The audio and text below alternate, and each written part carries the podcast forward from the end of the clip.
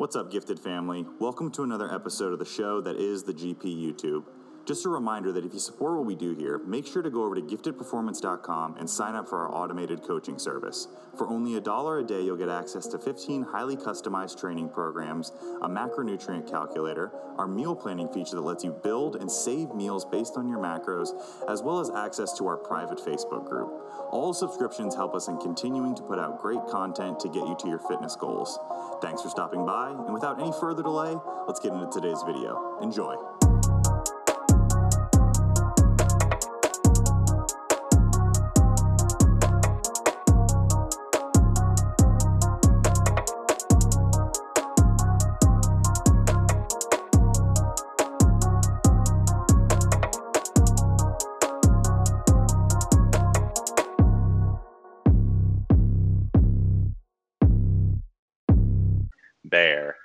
Welcome back, familiar faces. This is part two.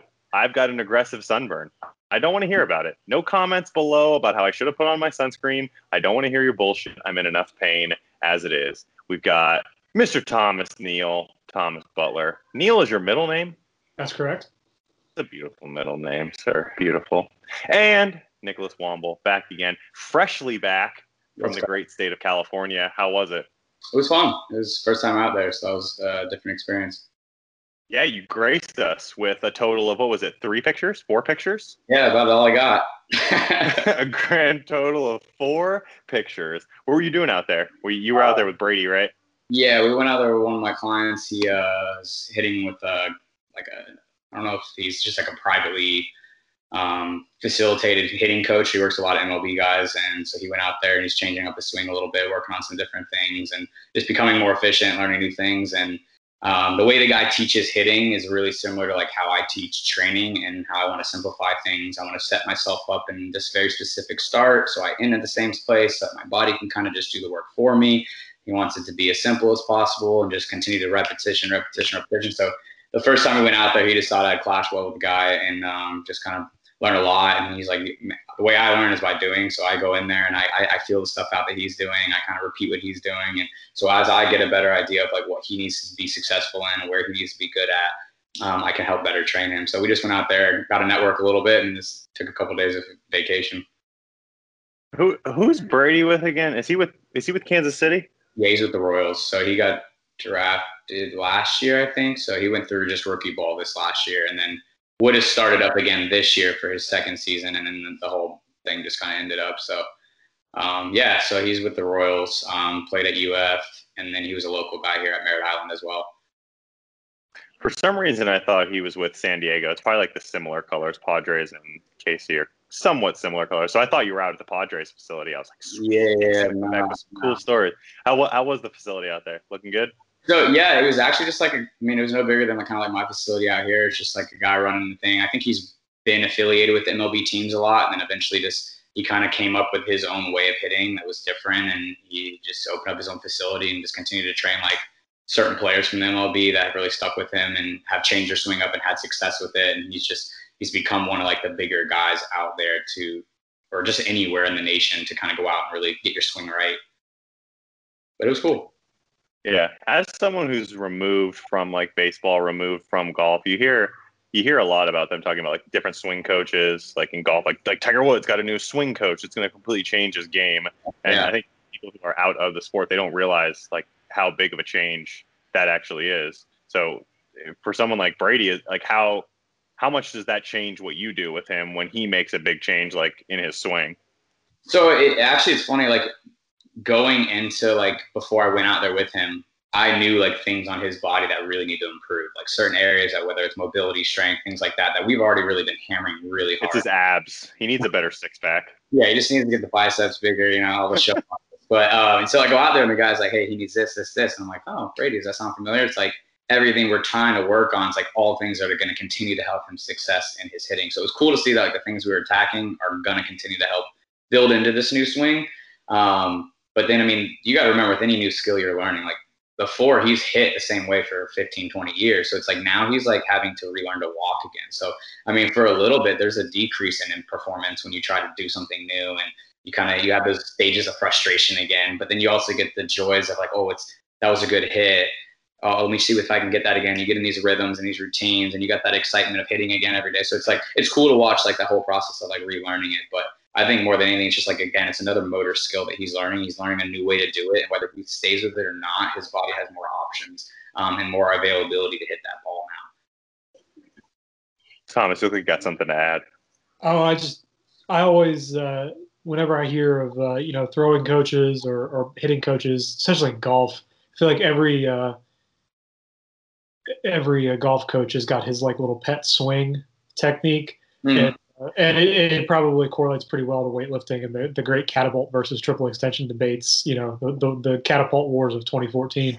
But uh, but but I always wonder how much of that is really uh, how much value is added. Not saying your guy isn't adding value, but but how much of that is is uh, you know just sort of messing with what athletes have already kind of figured out for their own bodies. Because you know every every nuance of a an athletic motion like that is you know something that's sort of tuned into a unique biomechanical situation, and uh, and even not just like uh, limb lengths and joint angles, but like you know degrees of pronation and stuff like that with their actual individual muscle fibers and and uh, man, sometimes you see, especially like quarterbacks, um, you see this guy that's like thrown for like 7,000 yards, you know, his senior year in high school, and he goes to college and he gets some quarterback guru um, who just totally destroys him.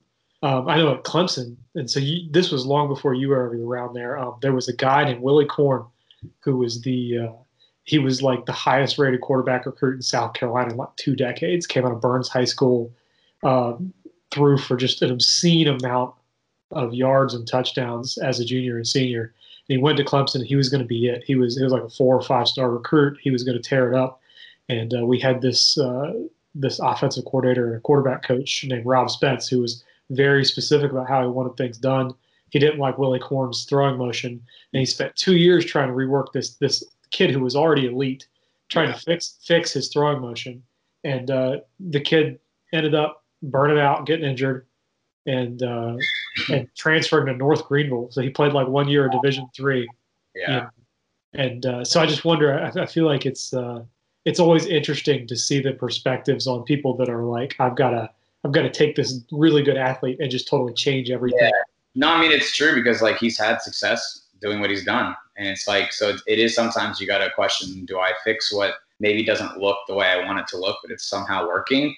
Uh, I think the big argument that because I used to think that way too. I'm just like, man, like don't fix it. Like at this point, don't don't mess with it. And, and but then again, I think that's like if I can be more consistent with doing something very like I know what it's doing every time, there's more chance that I'm not going to get in these ruts maybe, or I'm not going to get out of the swing or whatever it may be. I think so. It, it, just breeds consistency a little bit better. But other than that, it's like yeah, man, if it works, like yeah. I, I think when you, you're doing that, you kind of have to have like a a good like uh, methodology for how you evaluate what you're changing. Yeah. You know, not just like this guy doesn't fit my my template, so yeah. we need to fix him. But like say say your guy's got some consistency issues, and you know can drive down to a root cause of one aspect of his setup and rework that, and yeah. kind of take some uh, bottlenecks out of his his system essentially. Yeah. You know, obviously, there's it's it's not like never change anything, but right. So like understand like elite athletes are elite yeah, it comes back to like his philosophies too. It's like he's teaching more than just hey, do A, B, and C, and you're gonna have yeah. It's like he's like I have people that come in here and work with me for a while and then steal everything I've done and put it into a book and try to sell it. It's like he's like I don't even worry because they're missing they're still missing the why and the how and the, the reason I'm doing this, this, and this, and that's what's going to make you a successful hitter. Yeah. So yeah, there's that's that's so true. That's like you got to understand more than just do this, and it's going to be successful. Yeah, I, I think it's I think it's interesting because it's it's like every sport's got like you know 10 or 15 guys that that have their their pet way of doing something really specific and it always seems like maybe you know maybe maybe, maybe it's a, it's not as important as they market it to be yeah so sure.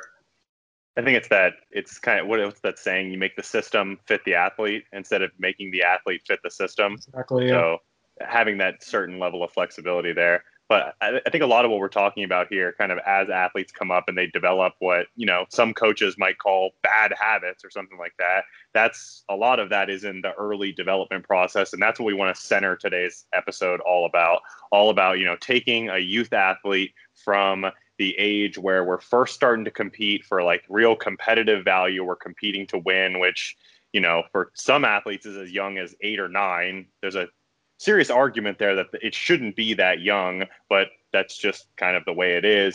But we're going to start from something that's a little closer to like the high school years. So the question that I wanted to throw to Nick, and then I'll let Th- Thomas kind of respond with his um, analysis as well, is so you get, let's say, a 14 year old who comes to you.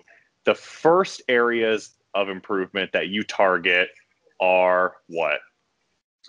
Well, I mean, I think a lot. Of, I can't just say it's one thing. Again, it's going to be the needs. Don't say it depends. because you fucking coward. The, Fight me, coward. I pick one thing. You know, I'm going to pick like they need to understand like how to how to move. Again, it comes back to movement. So it's like if I have an athlete come in and I, I test most of my athletes. First thing, I, I have them run through the CARS routine. Um, so I'm, I'm about like a year and a half into being functional range conditioning certified, and that really just like opened my eyes to just a little bit better movement. Um, it was like a certification. I went in there thinking I moved really well, and then all of a sudden I'm like, whoa, yeah, I don't move good. So I need to I need to figure out how to move better.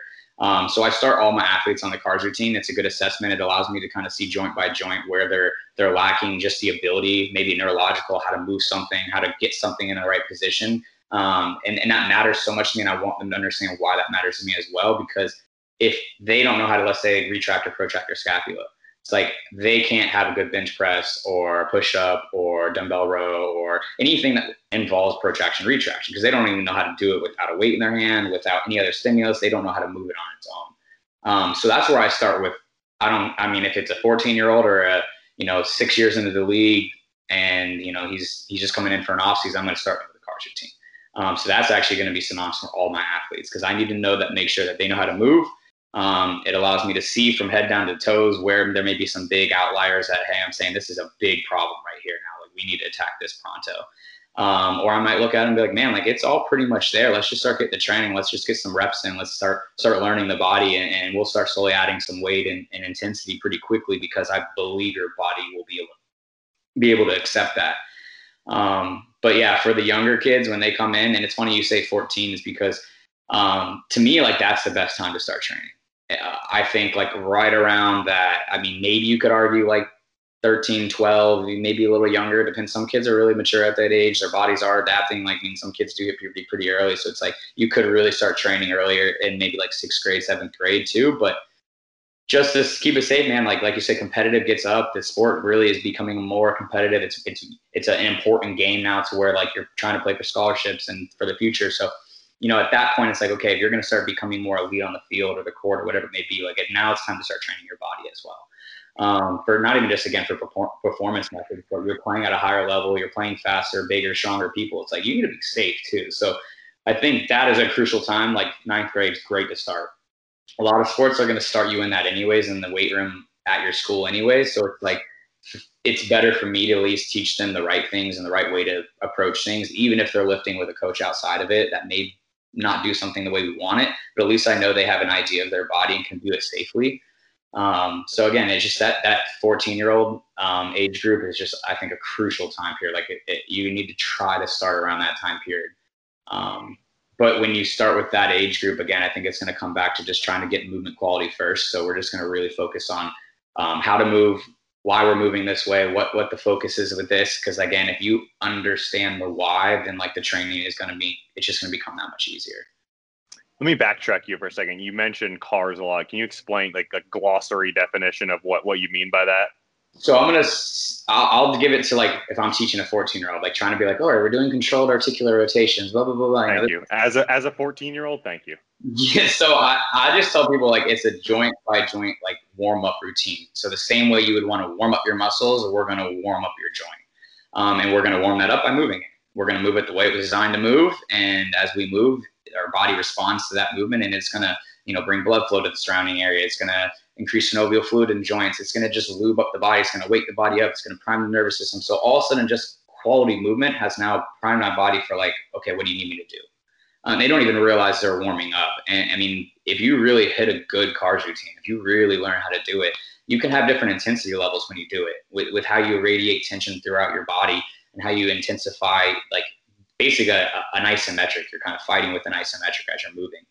um, you can really increase the intensity of that. And I, I, believe your body doesn't know that there's not a weight in your hand. Your body doesn't know that you're not moving through resistance, but it's working as if it was. So, I mean, you can really send an insane signal to that joint and the surrounding musculature to really wake up before a movement. Um, so yeah, it's like a it's a, a joint warm up routine, taking your joints from head, neck, spine down to your toes, and, and just move them properly again, or what what your body's going to give. So sometimes I'm like, this is what the shoulder CAR may need to look like, and you're not giving me close to that. It's like, well, you're working in your range of the shoulder joint. Like maybe I want it out here, and that's what it's capable of, but you can only do this right now. So you need to work in here and not try to work outside the capacity of your shoulder yet. Like we need to master what you have and continue to approach other methods maybe outside the gym to open up those ranges of motion so that we can eventually train the shoulder the way it's designed to be trained. You're here, you try and get here. Yes. That's how you quote unquote wreck your shit. Yeah. Thomas, anything that he missed? Anything you want to add on to that?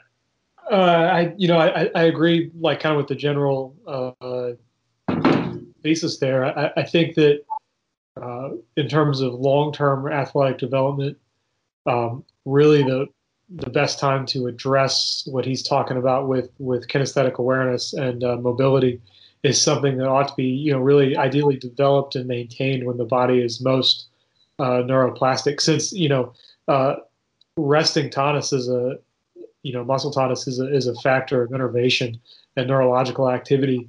Uh, it goes back to anything else. Um, you know baseline flexibility, mobility, what you're able to maintain without you know a bunch of extra work is uh, is really a, a factor of your central nervous system. In that regard, the best time to develop that is when the, the, the athlete is very young, talking like three to six years old, and uh, and all those those little neural networks are still growing and developing, um, and then uh, ideally, you know, uh, those are those are in place and and fairly well calcified.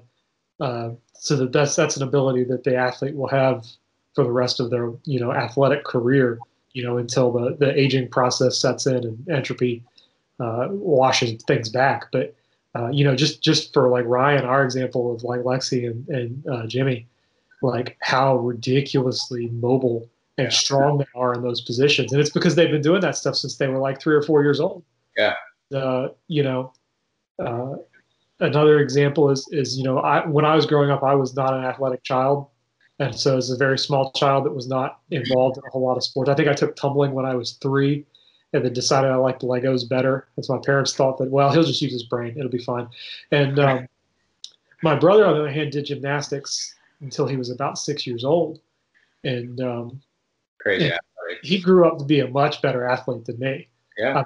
Uh, by the time by the time he got to 15 uh, you know, he was stronger and faster, and, and even before he ever did anything in a weight room. And uh, it's because he had, had, spent that time developing the control system. Uh, so I, I, really think that, uh, you know, you, you, can do a lot for a, a, child under the age of 13. I think that 13, 12, 13 is probably a good time to start adding, applying external resistance. I agree with that. I think that the, uh, prior to that though, there's a lot of uh, systems that once, once you get to adolescence, your baseline capacity there is what it's going to be. You know, in terms of like you probably need to develop some good aerobic capacity and some work capacity and and that kinesthetic awareness while those things are still like largely mutable. And the same thing with uh, uh, back to the central nervous system, the, the rate of force development. Um, kids who jump become better jumpers as adults than kids who don't jump, who then later try to become jumpers. Yeah, yeah. No, I agree. I think like when I say 14, like that's that's what you're like you said, external load. That's when you're bringing external factors and You're going to a gym, you're doing specific training, you're getting a coach. But like beyond that, yeah, from the moment you can start walking and crawling and climbing, like never stop training that like in a different way. Like that's why we're talking, you know, you know, somebody could be so much better. Your brother, you know, he did that gymnastics. He's training his body during those years, and he didn't even realize he was training. So, yeah, as much as we can get them in different sports and challenge the, their their body, whether it's like wrestling or gymnastics or sprinting, things like that, that's going to really, like you talk about jumping. I mean, I've seen a lot of people that danced when they were younger and have really stiff and strong feet and ankles and have, have found rhythm and timing through that. When they want to learn how to jump later, they're really good at jumping. They've already got the toolbox. Yeah. Correct. And now we're just mastering a skill of okay, be here when you're doing this, approach like this, put your arms here, and now I'm putting your body in a position to be powerful. But they already know how to do it. They just have to be set up to do it. Yeah. So that's cool. Do you think do you think a sport like gymnastics is is kind of like the cream of the crop when it comes to the sport that you want to put young athletes in if you want them to develop? Because you hear kind of all these stories like Ilya Ilyin, the greatest weightlifter to ever live. What did he do when he was young? His mom dropped him off at a gymnastics gym and he just ran around like a crazy man and did a little bit of everything. Same thing with Roger Federer, arguably one of the greatest tennis players to ever ever play. Also started very early in, in, in gymnastics. So you hear a lot of these stories about gym. Is it something specific about gymnastics, or do you think it's just the wide range of stimuli that you're exposed to within the sport? I think it's literally like gymnastics just happens to accompany all the things we want to do for the body. You're sprinting high speeds through a vault or whatever, a floor routine, whatever it may be. You're, you know, handstands and handstand walks and the flips and the bars, and the, you're just challenging every little aspect of the body. And you're like, you like Tom said, you're doing that at an age where your body's just soaking it all up and it doesn't even know that like later in life you decide you want to be a crossfitter and you can also hit muscle up like no problem because you're just comfortable in a bar. You've been there before. Your hands are you know strong for it. The fingers and the, the tendons and ligaments all throughout have just had that stress before. It's just it's going to respond to that better later on. Um, so yeah i think gymnastics is huge for it but I, you hear all the horror stories of the crazy stretching and the I, I, just I mean you hear horror story after horror story of just how intense it is. So I think yes, I want to say gymnastics, but at the same time, like maybe not so intense, but just get what you're trying to get from gymnastics: the tumbling, the rolling, the crawling, the jumping, that stuff. I, I maybe, maybe more on the recreational side as opposed to the competitive side. Yeah, yeah. Like, there shouldn't be a role competitive gymnast anyways. Like yeah. Just yeah. go there and be a gymnast. And oh my god, I tell I tell Jimmy and Lexi that all the time. It's like they've got these girls that are six years old that have a year long competitive calendar. Like, oh, what? Are you insane? Are you out of your mind? Were you going to say, Thomas? I was just say there's a big distinction between gymnastics as like a competitive outlet versus gymnastics as a means for Yeah. for development. And and I think I think if you if you train for gymnastics but maybe don't train for competing in gymnastics, that's the sweet spot. And then Yeah. and then eventually, you know, uh, just to pile on that, I think it's really important kids just are able to go play. Yeah. Um, Yep. You know, get get them outside, let them run, uh, ex- explore their own uh, physical outputs in a, a situation that's not like highly structured and uh, you know approached from an adult's paradigm. You know, Yeah. kids just need to. and then I think it's crazy too. We talk about like you know kids just need to play, they need to do this, they need to do that, and we they do. But it's like, why do we, why do we stop that as we get older? Like, is it a, is it just because of uh, a fear of how I'm looking like I'm being childish, and that's why we fade away from it? But like clearly our bodies respond so well to that and want that. But it, yeah, as we get older, we run from that stuff and we change everything up. And it's like, man, what worked when we were younger still going to work now. We just may need to make it a little harder somehow and challenge our body a little bit further than just the nuances of what gymnastics may bring an athlete or a person. Yeah, well, and, and with the, the the play as we get older, you know, the um, the the the biological inputs that we can affect, um, you know, in our our physiological state uh, as we age gets narrower and narrower. You know, the the, the range of it. So I think the uh, you see that with with kids as they they become adolescents to adults to uh, middle age to elderly, the the scope of what they're capable of uh, narrows, and then the the constraints of what they're engaged in becomes stiffer. So you know, a, a little kid is just going to go play on the playground for like five hours, and he's going to do whatever the hell he wants all day. And then you know, you're talking about like a grade school or a middle school kid, he's going to play a bunch of sports, but they're going to be organized. And by the time he's late high school and college, he's down to like one or maybe two sports. Mhm. And then, uh, but it could be anything, any any sports. And then you know, by the time you get to uh, late middle age uh, and and old age, uh, people are like, yeah, we're going to play golf or we're going to play shuffle. We're like, so so like there's there's narrowing Just narrow. your Yeah. biological inputs and also the, the Trying to have weave. degrees of freedom. Yeah. The state, yeah, it's a funnel, right? Yeah, I ain't trying to go this way. None of that shuffleboard nonsense. Yeah.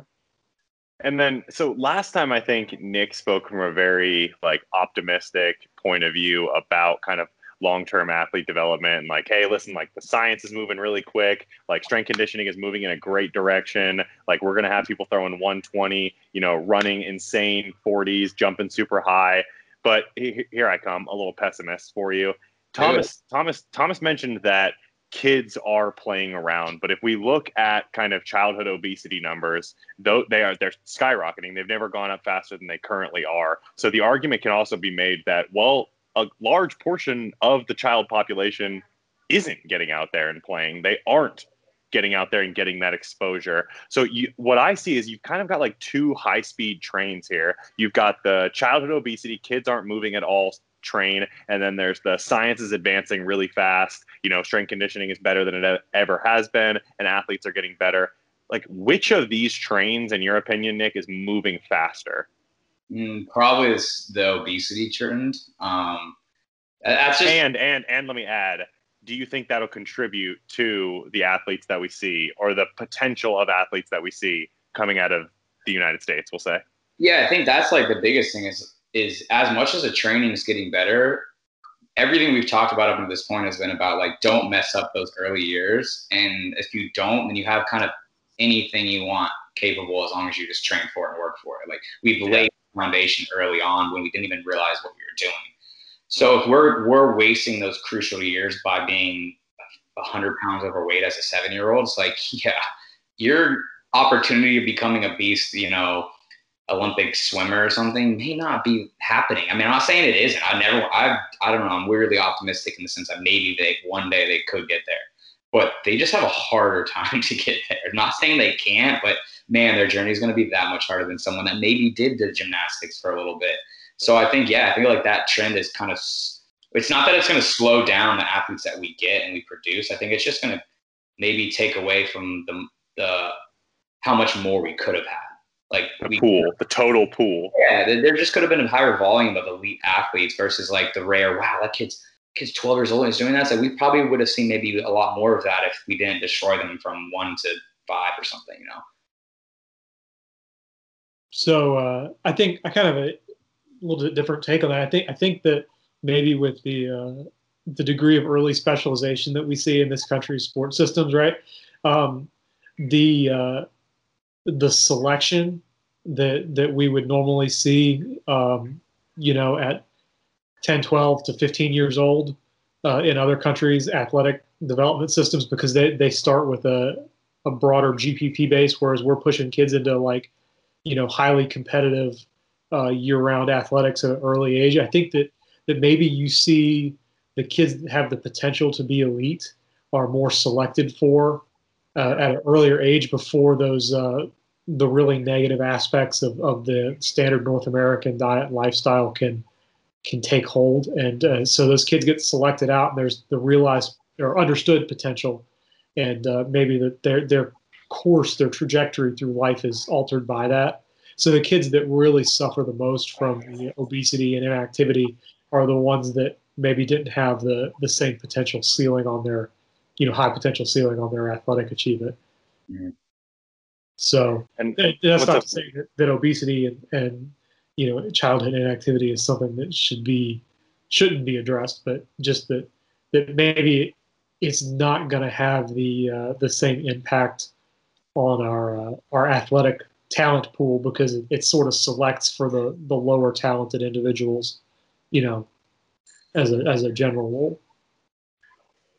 And what's somewhat of a interesting thought experiment is like what do you think the conversion rate is on an elite pick a random sport elite 13 year old basketball player male basketball player that by the time they're 18 to 19 they're one still playing basketball.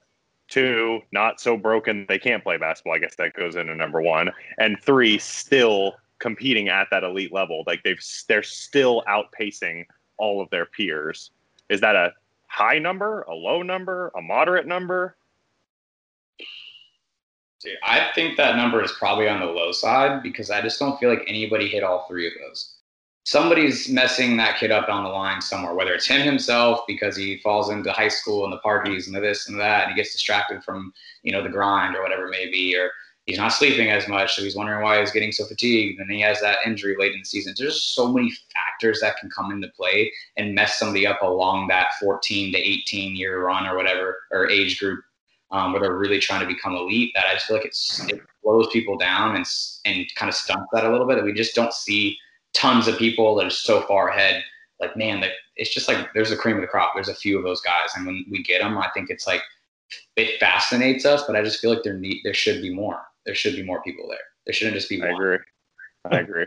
I think it, I think it's uh, kind of mistaken to view the uh, you know the work ethic or the discipline or whatever else as some sort of like uh, outside factor element in athletic development because really to achieve like the highest levels in sport that that's something that's almost a requirement right like you're not going to see a guy that uh, goes to the olympics and breaks world records or you know wins like five nba championships or whatever um, as, a, as an all-star um, without having a um, a uh, a really strong work ethic because he's going to spend 10 hours in the gym at the peak of his career. He's going to practice all the time. He's going to be constantly honing his craft.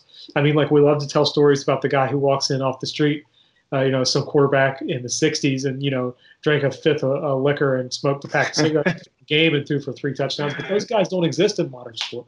Like, it was a different game back then too. Yeah, it was a different game. Like, like the, the, the, the level at which athletes in this country are, are performing at this point requires that that, that is you know the, the the soft factors the mental factors uh, personality issues Yeah. those those things are, are requirements too so I, I think we see you know to talk about a guy who's six foot eight and has like a 44 inch vertical and can hit him from the half court consistently but he doesn't like to practice he doesn't like to watch film and he's got an iq of like 95 like you talk about that guy like like those things are separate from his physical abilities but they're Yeah, really yeah. just a part of the overall package. So it would be comparable to you know a guy who's really smart and really hardworking and he's fast but he's five eight. You know like you know his, his iq or his work ethic or his personality is is just another you know athletic trait on equal footing with height and vertical accuracy so many factors that people overlook. I mean, we could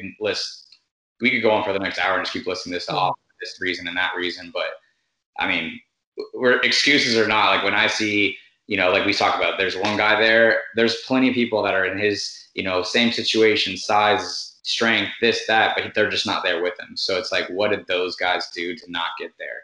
Because I believe, like in the end, like you're human, I'm human, we're all human, so we all have the same to a point genetic potential. I believe that that top level is close. Maybe some people have there could be arguments that some people have a, a higher floor, but I think in the end you're human, I'm human. Maybe some people just start a little closer to that top and don't have to work as hard. And we tend to see those guys in the high level sports be the ones that do have, you know, the the work ethic that might not be there or this or that because they've just relied on their natural abilities majority of their career. They've lost that work ethic. But it's like there we go again talking about well, what if that guy had the work ethic of the five eight guy that didn't have you know this extra foot to help him, so he had to gain his extra foot in vertical to make up for it. It's like, well, what if that guy did the same thing and treated it that way with that same fire and that drive? It's like that's when I start to say, like, man, I think we're going to see freaky things with sports happening athletically because no one's just done it all yet, and it's just a matter of time till we develop enough to where somebody's doing that, and we see that, you know, six eight guy with now a 64 inch vertical, not a 44 inch vertical. yeah i, I think I think the baseline is huge. The ba- the where you start is huge. So I, and then I always quote. I, I, it's just a phenomenal book. Sports Gene Epstein. Um, The the the tale of the two high jumpers. yes. So it's like you had you had the guy from Sweden who had a you know a, a decent baseline and he just worked until he couldn't anymore. And then you had the other guy who just had the super high baseline, trained it. hard for like eight months and and came up and beat him. So that that baseline is huge. But I think that like like what you said, Nick, those are both two humans, like very different baselines. More work ethic here brought him up here, but then there's always that question of like, what's the limit for the guy over here? What if we match work ethics, or what if we match like enjoyment of the sport? Like, Yeah. what's the real limit there? Yeah. No, you just said another factor, like even just like the brain's thought of like this is fun, like that can dictate how your I always the event. Yeah, I always wonder how much of what we call work ethic in kids is just them having fun with the sport. It's like this kid has such a good work ethic. He's out there for two hours shooting free throws. It's like, nah, that kid's just he's just having the time of his life out there because he loves shooting free throws. It's not It's- work ethic for him. He just loves it. Yeah. yeah, it's, it's intrinsic motivation versus extrinsic. Yeah. The, the, the the guys who are the the best. I mean, you see all this try hard shit on Instagram and all these memes are like, you know, all oh, you know, you can be whatever you want, accomplish whatever you want, work hard, like grind, grind, grind, grind. But like really, the guys that ascend to that upper echelon, they do it because it's their craft and it's because what they love. Like nobody wants to watch film and break down coverages for ten hours a day, except the guy that's really into breaking down coverages. Like like you know, And he fucking loves it. Yeah. yeah, yeah, like like watching film. Weirdly, yeah like like everybody talks about like how much the the patriots organization and i you know i hate the patriots by the way like it's just just what it is but like everybody talks about the organization and how miserable it is and how there's guys who just don't fit but like the guys who go in and do fit it's because the, they're they're like like craftsman mentality they look at it and they're like this is what i want to do and i want to find the answer to this and so they're in there and the whole environment is set up to facilitate them you know yeah, narrowing in on this one specific aspect of their craft and intrinsically attacking it versus like I have to do this because it's my homework. I have to do this because coach said so. Yeah. And those guys maybe flourish in a different environment, but but the the really the the guys who ever achieve that that top uh, level of performance, they're not doing it because they have to. They're doing it because they want to. yeah. So, and as we kind of move up through the age groups, I'm going to kind of shift the question a little bit here because Nick said there was a commonality between all the age groups. What's the low hanging fruit? It's how they move, and I 100% agree with that. You see 13 year olds that don't how to move, don't know how to move. You see 23, 33, 43, 90 year olds all the way up the line where they don't know how to move correctly. So I'm going to shift the question. 16 to 18 year olds is the next age group the thing that 16 to 18 year olds are doing wrong most frequently. Uh, lifting heavy, lifting heavy. not that it's bad. Not that it's bad. I'm all for lifting heavy, but it's like again, they don't they haven't mastered the body. They haven't learned how to even squat without a bar on their back yet. Yet they're trying to, you know, compete. And I think there is this fun part. Like again, they're having fun. They get in these high school weight rooms. You see these videos of seniors in high school deadlifting a new school record or something, and the whole team's crowd around. You know, that's important. That is, and that's so good. But I think again, it comes back to something we talked about the last podcast about chasing numbers and stuff. I think that's just too soon for that. There's a time and a place for that, and there's a time to try to push yourself, max out, see what you're capable of, and that does a lot for your body. But there's a time for it, and I still don't believe at 16 to 18 that's the time for it yet. Like they're gonna probably do that when they get to college. So we'll just we'll we'll, we'll develop that. And again, I can sit here and say, well, it depends. You know, there's some freak 18 year olds, there's some freak 16 year olds. It's like when they're ready, they're ready, whether whether it is or not. So I can't speak for the whole group, but for the majority of it, I think a lot of kids don't know what they're doing. and They go out there and they just max out like every day. Like everybody, I mean, how many high school kids you know when you were in high school that just went out there and just bench press max like four days a week? Yeah, yeah, so many people. No, with that, I, think that's like the biggest thing I see is like I see a lot of my athletes too. They'll go to the gym later, like even the same day that we had a session, and they'll go get like a, a meathead session in or whatever it is. They just they want to go and hang out with their buddies and throw a weight around. And so I think that can be a big like, hey man, like maybe just chill out on that a little bit. One disclaimer I'll throw out there because this is literally going to come off as a podcast of like three strength coaches that like we're like we don't care about strength, we don't care about yeah, no, that's not the case at all. So like here, here's the thing. It is awesome to chase numbers. It's fantastic to chase numbers when there's a baseline of acceptable technique. And the problem is that that baseline is is never really taught. There's never that this is the way the movement looks, and if it doesn't look like that, then the number is irrelevant. So Yeah. if we set the the technique, Yeah. the form as the baseline, build the numbers from there, then fucking get as strong as you want. I want to see you.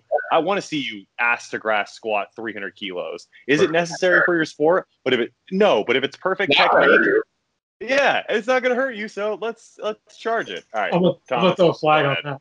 I'm gonna throw a flag on that, Ryan. I think I think it's it's it's good to chase numbers only to the extent that it improves the sport. You know, improves. Yeah, the- yeah, the buckets. Yeah, we got It doesn't- buckets. it doesn't We're dumping transfer, it water doesn't into buckets. you know? Buckets, and we went over the buckets. Yeah, if it's taking too much time and energy, then you stop it. But there's a point where like getting stronger is not going to hurt you. You know, No. there- there- and it's, again, it comes back to what Ryan said. Foundation is like that that base of it because you can't build on something that every week is slightly different. Yeah. Like you, you get a guy that's new at a skill, and it's like one week he hits 135 for a set of 10, the next week that's literally murdering him. You're like, what? It's not different. You didn't get that much weaker. He just is off somewhere, and now he's wasting energy on rep four to five or four through six, and he's just not getting beyond eight anymore. So it has to be repeated the same way for me to improve upon it, or else to to me, you just you fail out on form, and you're saying, well, it was just too heavy. No, it's just technically too heavy. You're strong enough for it, you just don't know how to do it yet. Yeah, I, I guess my only point is that uh, for for athletes, it really only matters to the degree it transfers. That's with anything else, you know, like uh, it, that could be any anything capacity or or sprints or you know if it doesn't transfer to the sport, it probably doesn't matter. Yeah, yeah. sure. Tom, Thomas hates my IQ example, but I'm going to use it. So here you go. You get it again. So my IQ example is always like so IQ kind of sort of translates to sport, like strength in sports. Like if your IQ is 70, or if you can squat, you know, a third of your body weight, like everyone's going to know you're going to look like an idiot out there. But when you have like the requisite IQ of like not to embarrass yourself or the requisite strength to represent yourself well and perform as best as you can in the sport, then you're gravy. That's good. We want to hang out right there. But if yeah. your IQ is 170, then you're Thomas getting into like these long, elaborate arguments in Facebook comments, like, well, actually, what you're missing here is that, uh, or like when you can squat 800 pounds and you're an NFL quarterback and you've just got these absolute meaty ham hocks on the field, but it's not really helping you at all. So yeah. it's like not enough bad, enough perfect. That's where we want to hang out. Too much or over that doesn't really help you that much. And it might actually take away if that big portion of your training is going towards that. No, I agree. so that. Thomas, Thomas, get out of the Facebook comments, man. You're too smart for those people. They don't deserve you. Yeah. Argue with Paul instead. He's what? What are you saying? All right, Nick. So I'm gonna fast forward you. Let's go to collegiate years. So, like, let's harken back to the UCF, the Clemson days. Like the things that you saw these incoming freshmen incoming stick figure sophomores, whatever they were, the thing that that they're probably doing the worst or wrong with the greatest frequency? Um, I think a lot of it comes back to the sport.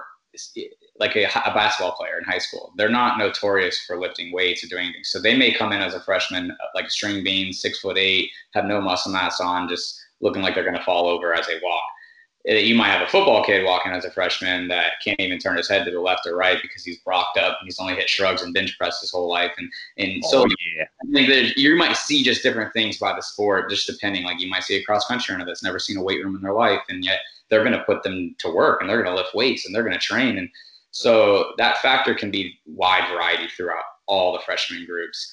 Um, but what you do see is you do see levels of freshmen coming in like you significantly see someone that has trained for four, five, six years well. And you also see someone that has trained for four, five, six years not well. And you also see the person that's walked in that has never seen a weight room before.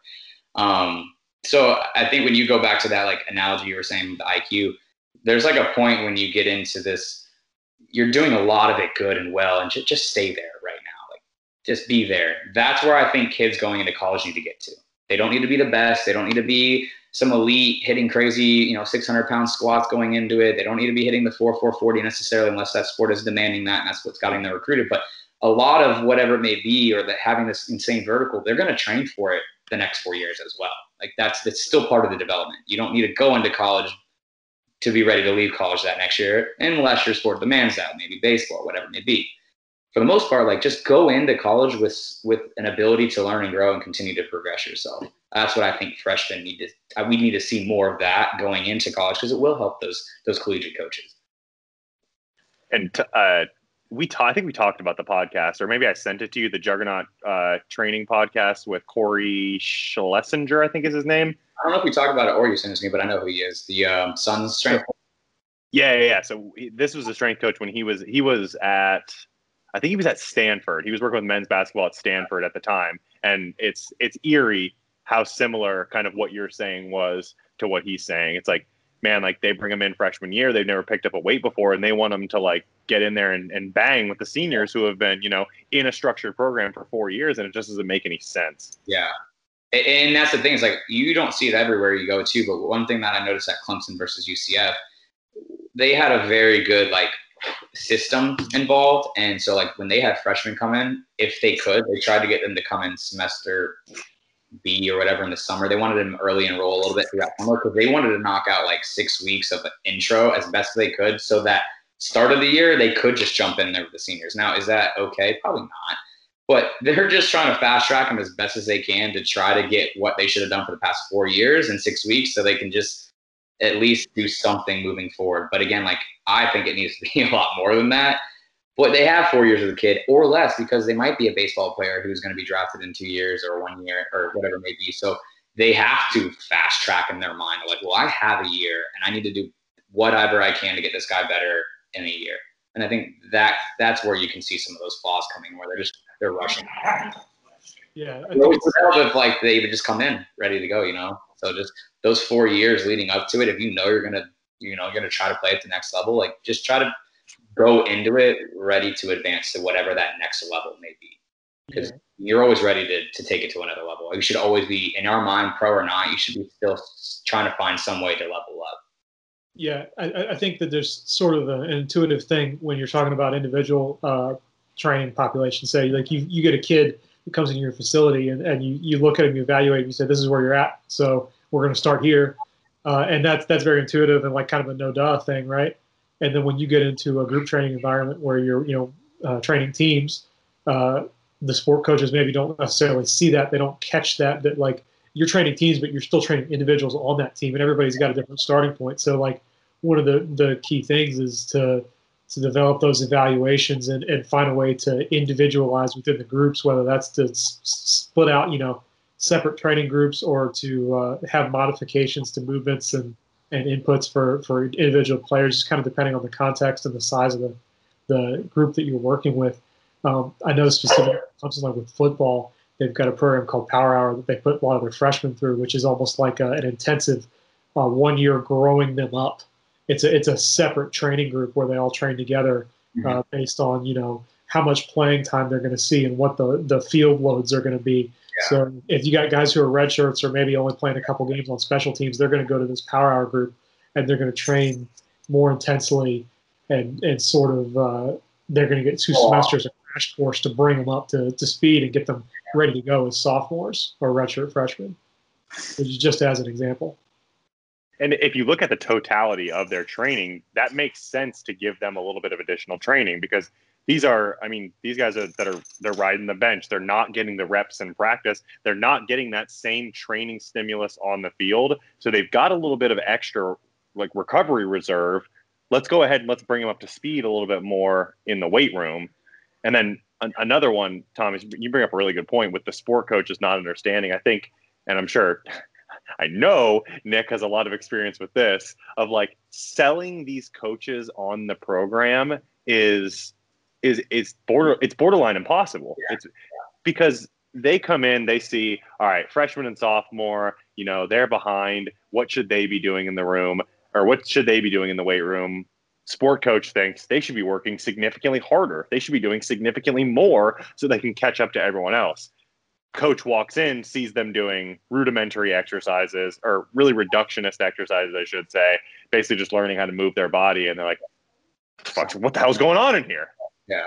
And that's honestly the what- probably the bigger flaw in it is, and not only that, coach sport coaches bounce around schools so fast Yep. that they see if if they're not like the football that brings their staff with them, they're going to see a lot of different strength coaches as well. So then you're you're getting this. I've seen four different types of training now, and and you probably have been like, well, out of those four, I like this one the best. So now when you go to your new school, you're like, I need you to train like this. This is how it worked for us at the last school. This is what I need. This is what I want. And when they go in there and say that, you're like, okay. uh, if I say no, I'm getting fired. So um, sure.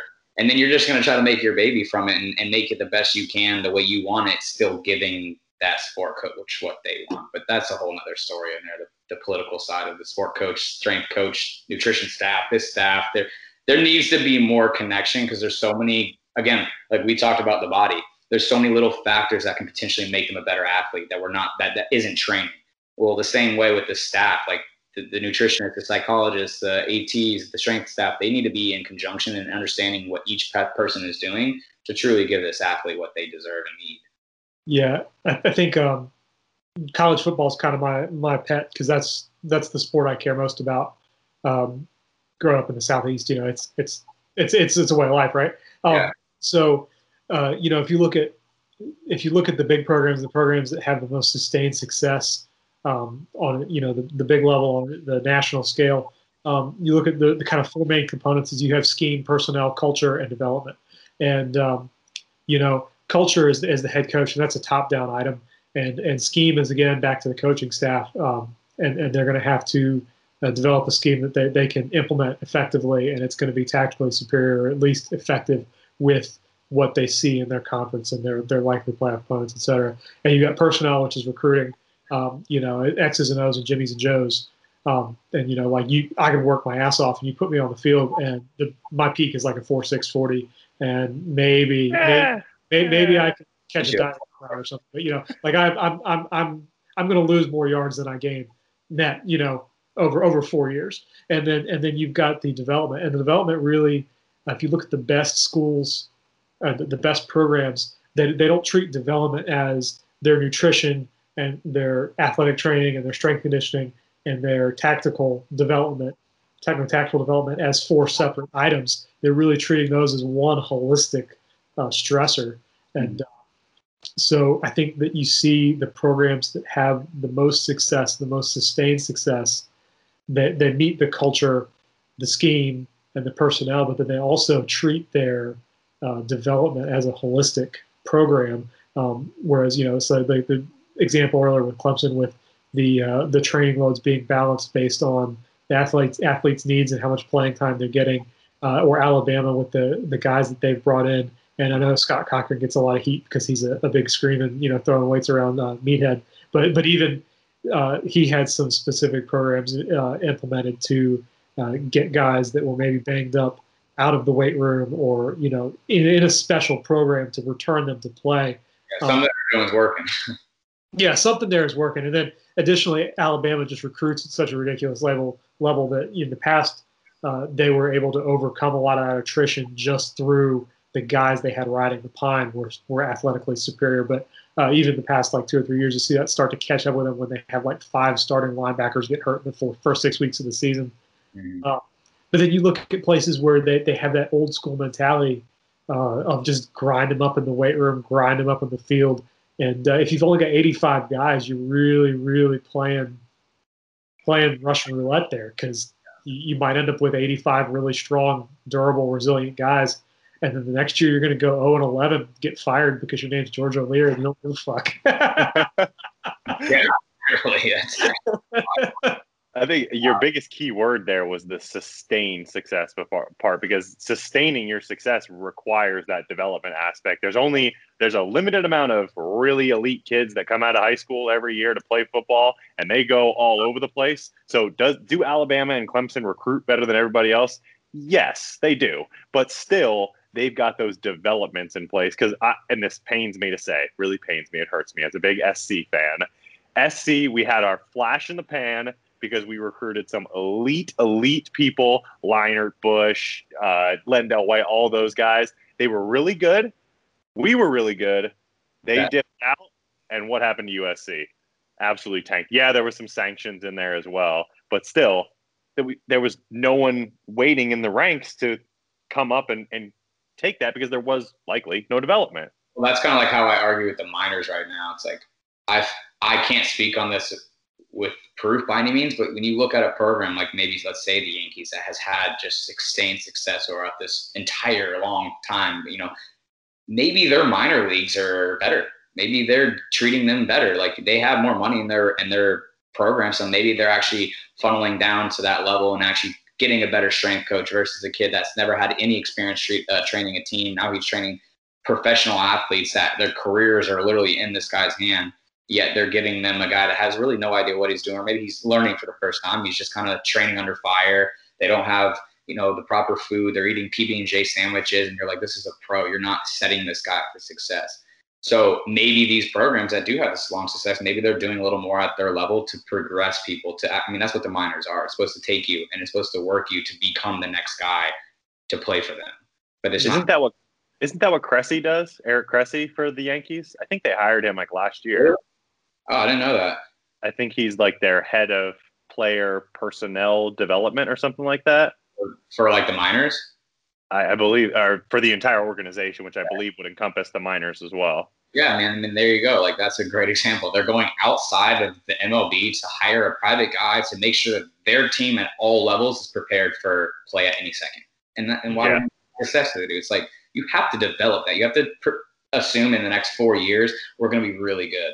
And that's why you see these long contracts sometimes. Is because like man, they're like assuming like, hey, there's going to be a couple couple rough years in the beginning, but like by year three or four, you need to be winning. Like, and if you're doing things right, you should be winning. Hopefully. Yeah, and, and you get back to that that whole development by attrition strategy. Like occasionally you will catch fire in a bottle, and you'll just be really lucky to have a full roster of guys who can handle everything and stay healthy and, and respond to it.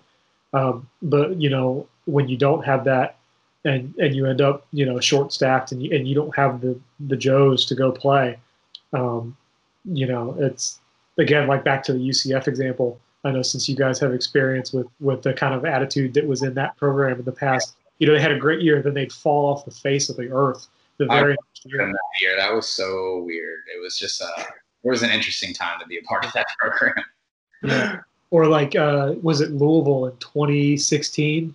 Where they, you know, they they came out hot and uh, and really the they were all. It was like Lamar Jackson was the whole team, right? No, no, and, and, and like uh, and like kind of a historical critique of Bobby Petrino's program is that he puts all his good athletes on offense and they have nobody to play on the defensive side of the ball by like year two or three they're they're empty you yeah. know and, and uh, you look at that Louisville team couldn't stop anybody but mm-hmm. Lamar Jackson would score 80 points a game it was okay and then the very next year they went like like so it's six and six with with a Heisman Trophy winner playing quarterback again the very next year they went one and 11 or two and 10 you know, yeah, Petrino best defense.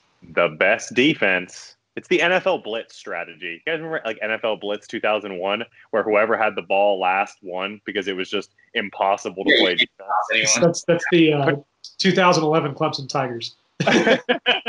Petrino just played too much NFL blitz. All right, Nick, let's send him out you got a lot of young strength conditioning coaches that would watch this and they would look up to you and say, wow, this is someone who's kind of like come up through the ranks, really made it for himself, um, got his own facilities, traveling with MLB player. You are living like a boss. Trying. What is the big piece of advice that you give the people that are kind of living that early S&C grind? Because it really is a grind. Yeah, I'd say don't give up because I definitely, I mean, I'm talking by the grace of God, I was weeks out from being like, you know what, this I've tried for five or six years. I'm not hitting nothing.